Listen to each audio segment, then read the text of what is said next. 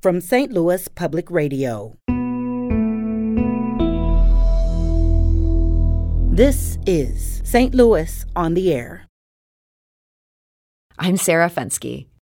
Sumner High School brought its choir back this year after roughly 20 years without. Our team has checked in with the choir several times over the course of the school year. This week, producer Jane Mather Glass stopped by a rehearsal to see what they've been up to since their holiday concert in December. After a successful winter performance, the Sumner High School Choir came back in 2022 to prepare for their upcoming show, a Black History Month performance next Friday. Choir director Maria Ellis sets out bottled water and turns on some music. Her students filter in around 1 o'clock as Donald Lawrence and Company's Happy Being Me plays from a rainbow lit speaker. Looking back on when I started, had a lot of sun and a lot of. The students grab lyric sheets on their way in. Compared to last semester's songs, the set list for their upcoming show is more contemporary, and Ellis is excited. We're doing some hip hop and some rap, um, some things that they connected with right away, which is really was really fun. Ellis chose some music from her era, the 90s. The students are hopping on the trend of bringing the 90s back with some classics of the decade, like Weak by SWV and No Diggity by Blackstreet.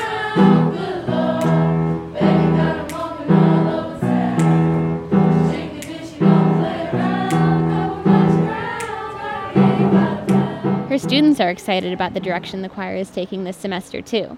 Brooklyn Robinson has been in the choir since the beginning of the school year. She says she prefers the music they're working on for the Black History Month show compared to their holiday performance. Last semester was like trying to get us to sing, but we're singing more now than, and we're better from last semester. Do you like the songs you're working on now? Yes, way better from last semester's. More modern and more things that we know. Robinson will perform a feature verse on Weak at next week's show.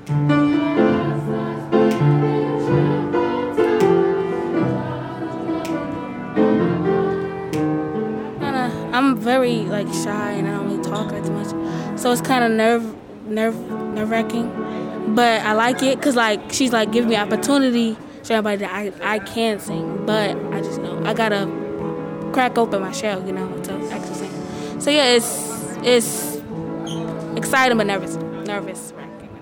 Seven months since the choir's creation, Ellis admits they have some tough days. Some rehearsals are filled with energy and enthusiasm, but during others, the students don't feel like projecting or singing much at all. Today is one of those days. I can't hear you all. It's not gonna work. Let's go. Come on. Every time I think we're gonna go somewhere, then we have a class like this, and I can't I can't take y'all nowhere like this. Ellis says she hoped the students would be more comfortable than they were back in August, but this semester has felt a bit like starting over. I thought, and this could be my um, my misunderstanding as a teacher. I thought because our December um, performance went so well that we were just going to keep going up. Um, but we toppled down a few steps, took a few steps back, and now we are on that trail back up. Ellis is a good motivator with a lot of resolve. She always gets the Sumner Choir singing, eventually. Have different sounds. This is y'all music. This is from your culture.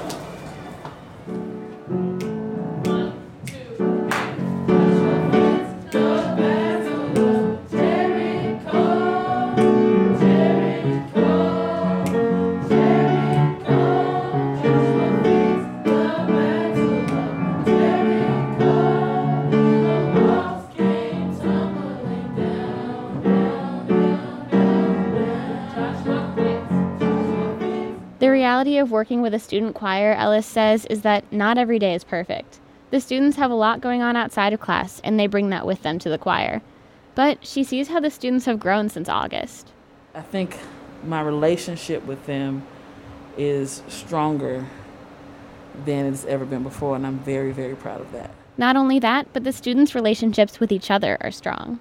On Monday, actually, we had like some kids who were trying to dis- they weren't in this class, but they were like trying to disrupt our class, and like the whole class was like, "No, like get out of here, like we not playing." And I appreciate that. Um, they've really taken pride in what they do, Um, and it's, it's, it's really inspiring to see.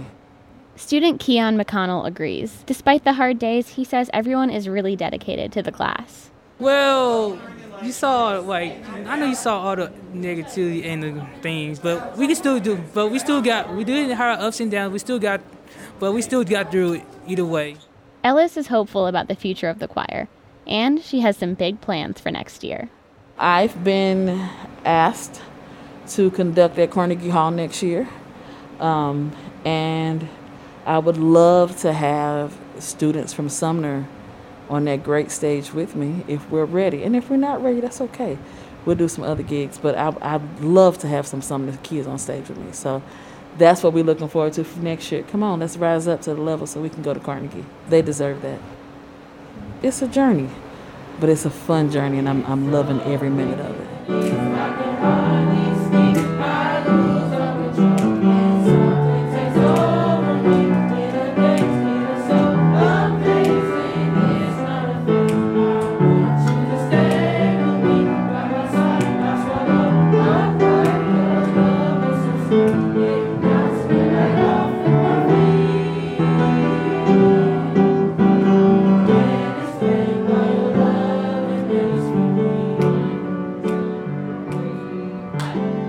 That is Jane Mather Glass talking with Maria Ellis and the Sumner High School Choir. The students will perform at Sumner's Black History Month concert. It's slated for 1 p.m. on March 16th.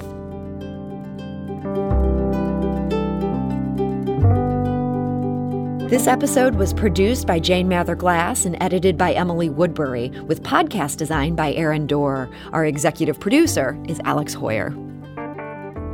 St. Louis on the Air is a production of St. Louis Public Radio. Understanding starts here. Do you find yourself regularly listening to episodes of St. Louis on the Air? Suggest us to a friend you think might enjoy our conversations. And leave us a review and rating on Apple Podcasts on the App Store. It's the simplest way to help people discover our show. Thanks.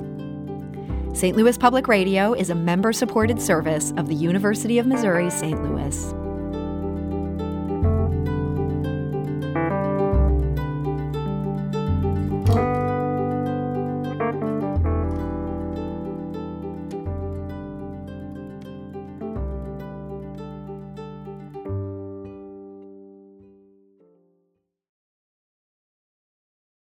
Support comes from Missouri Forest Products Association, committed to sustainable and sound conservation of the state's forests, which support more than 41,000 Missouri jobs, resulting in a $10 billion industry. ChooseWood.com.